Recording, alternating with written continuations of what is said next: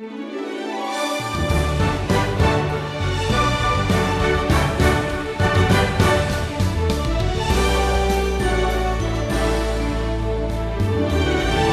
you build your life on Jesus Christ, that will have a profound impact on your thoughts, motives, attitudes, and actions.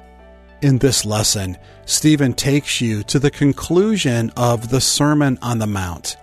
This passage reveals various areas in your life where the transforming work of Christ should be evident.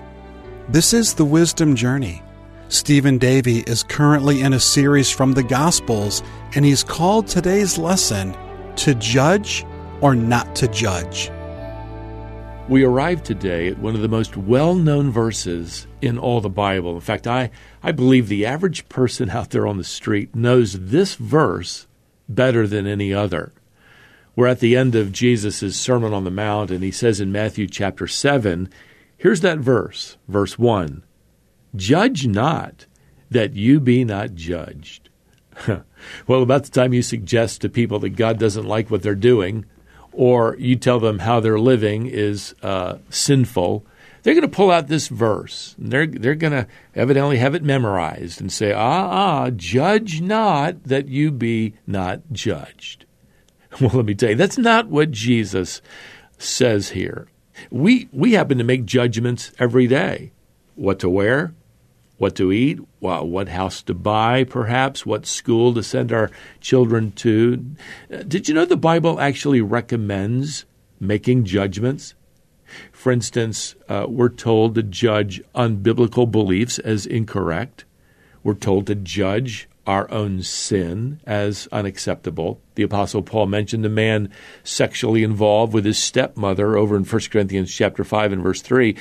And he writes this I have pronounced judgment on the one who did such a thing. Even more than that, uh, he writes to the Corinthians in 1 Corinthians 2:15 that the spiritually minded believer judges all things. So, we are always to make careful judgments between things that are uh, good and, and evil, even between things that are good and things that, well, might be better. What Jesus is warning uh, against here in Matthew 7 is a judgmental spirit. You see, making judgments is very different from being judgmental. Judgmental is an attitude that is rooted in pride. In fact, Jesus warns here in verse 2 With the judgment you pronounce, you will be judged, and with the measure you use, it will be measured to you. In other words, if you're gonna if you're gonna be self righteous toward other people, you're gonna have this judgmental, arrogant spirit. Well, it's gonna come back to haunt you in the end. Now, Jesus illustrates that arrogant spirit here in, in verse three. Why do you see the speck that is in your brother's eye, but do not notice the log that is in your own eye? Or, or how can you say to your brother, Let me take the speck out of your eye, when there is a log in your own eye.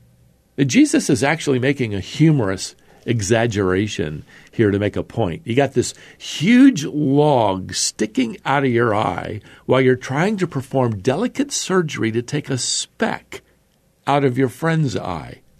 You're only going to do more damage. And by the way, the speck and the log are made out of the same material.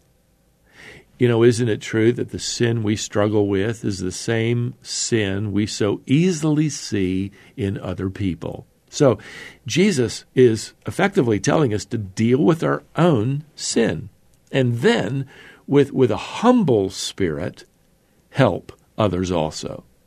Now, Jesus goes on to say here in verse 6 Do not give dogs what is holy, and do not throw your pearls before pigs, lest they trample them underfoot and turn to attack you.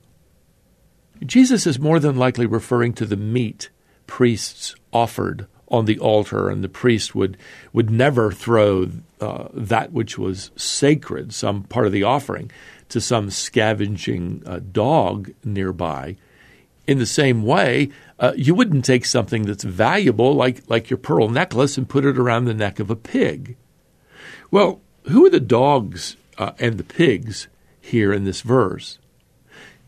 You need to know that in the New Testament writings of, of Paul and Peter, these terms are used to describe those who reject salvation, who defy God in their arrogance, who choose to stop up their ears to the gospel and live filthy lives like dogs and pigs. Now, uh, with that, uh, Jesus begins to focus on those who are living the life they should be living as followers of Christ. He says here in verse 7 Ask, and it shall be given to you. Seek, and you will find. Knock, and it will be open to you. Now, the verb tenses Jesus uses indicate this is continual action. You keep on asking, keep on seeking, keep on knocking. Now, the emphasis here is on persistence in praying, not, not some kind of magical promise you're going to receive whatever you want because you're praying. God will give us what He wants us to have. In fact, you might be knocking on one door and God opens another. He knows what's best for you. This principle, I think, is best exemplified when Jesus prayed, Not my will, but yours be done. Now, the Gospel of Luke adds to this account, recording that, that Jesus says this And as you wish that others would do to you, do so to them. That's Luke 6 31. Now, this statement is known as, as the Golden Rule, and, and it is golden, isn't it? In the world where you know, people treat others like they get treated. Jesus again raises the bar. In fact, he goes on to say in verse 35, Love your enemies and do good and lend, expecting nothing in return, and your reward will be great. You know, treating people like this is going to become a powerful and, and very unique testimony to your lost and, and self centered world. Now, back here in Matthew chapter 7, Jesus says in verse 13, Enter by the narrow gate, for the gate is wide that leads to destruction.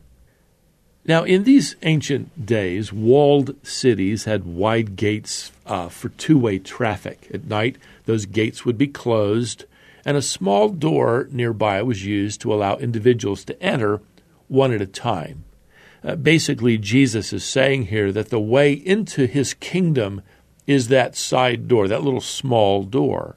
Yes, it's a it's a narrow door, but keep in mind that narrow doesn't refer to you know so much to size as it does to uh, singularity. There, there's there's only one door. There's only one way into the kingdom of heaven. Like Jesus said over in John 14, 6, I am the way, the truth, and the life. No one comes to the Father except through me. Jesus even said in John chapter 10 and verse 9, I am the door. If anyone enters by me, he will be saved. See, there aren't many doors into God's house, there's only one.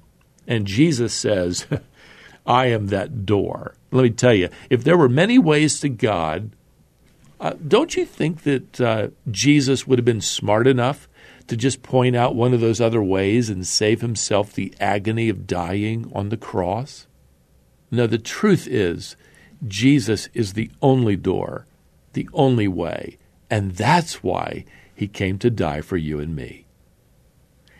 Now, with that, Jesus goes on to warn of false teachers here in Matthew chapter 7 and verse 15. Beware of false prophets who come to you in sheep's clothing but inwardly are ravenous wolves. In other words, they look harmless, but they have an appetite for lamb. Now, we often think of, of a false teacher here dressed up to look like a sheep, but I don't, I don't think that's the idea at all. The shepherd wore wool clothing that came from the sheep. The false teacher isn't trying to look like one of the sheep, he's trying to look like one of the shepherds so he can lead the sheep astray. Well, how do you spot a false shepherd? Jesus answers here in verse 16 You will recognize them by their fruits. That is, by, by what they produce in their lives. They're going to enrich their own lives, even if the flock suffers financially. They're going to mistreat the flock. This could be sexual mistreatment, this could be physical abuse, abuse of power. It could be any number of things.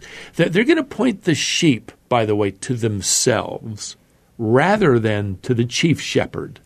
Jesus Christ. Frankly, they're not interested in feeding the flock, they want to fleece the flock for their own gain.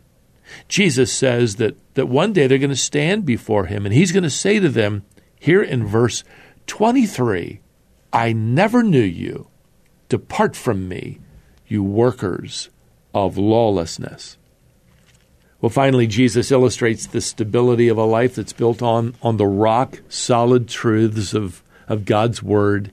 He says here in verse 24 Everyone then who hears these words of mine and does them will be like a wise man who built his house on the rock. And the rain fell, and the floods came, and the winds blew and beat on that house, but it did not fall, because it had been founded on the rock. Well, beloved, are you making wise judgments today? Are you building your life on the truth of Scripture? If you are, well, let the rains fall, let the floods come. You're anchored to the true shepherd, the Lord Jesus Christ. Well, with that, we're out of time. Until next time, may the grace of the Lord Jesus Christ and the love of God and the fellowship of the Holy Spirit be with you all. Amen.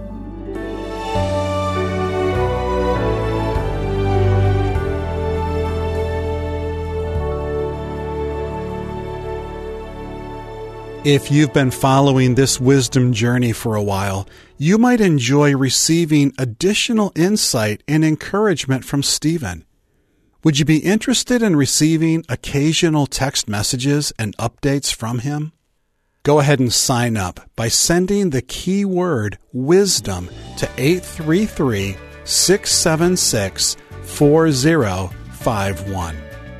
I'm Scott Wiley. And for Stephen and all of us here at Wisdom International, I want to thank you for listening.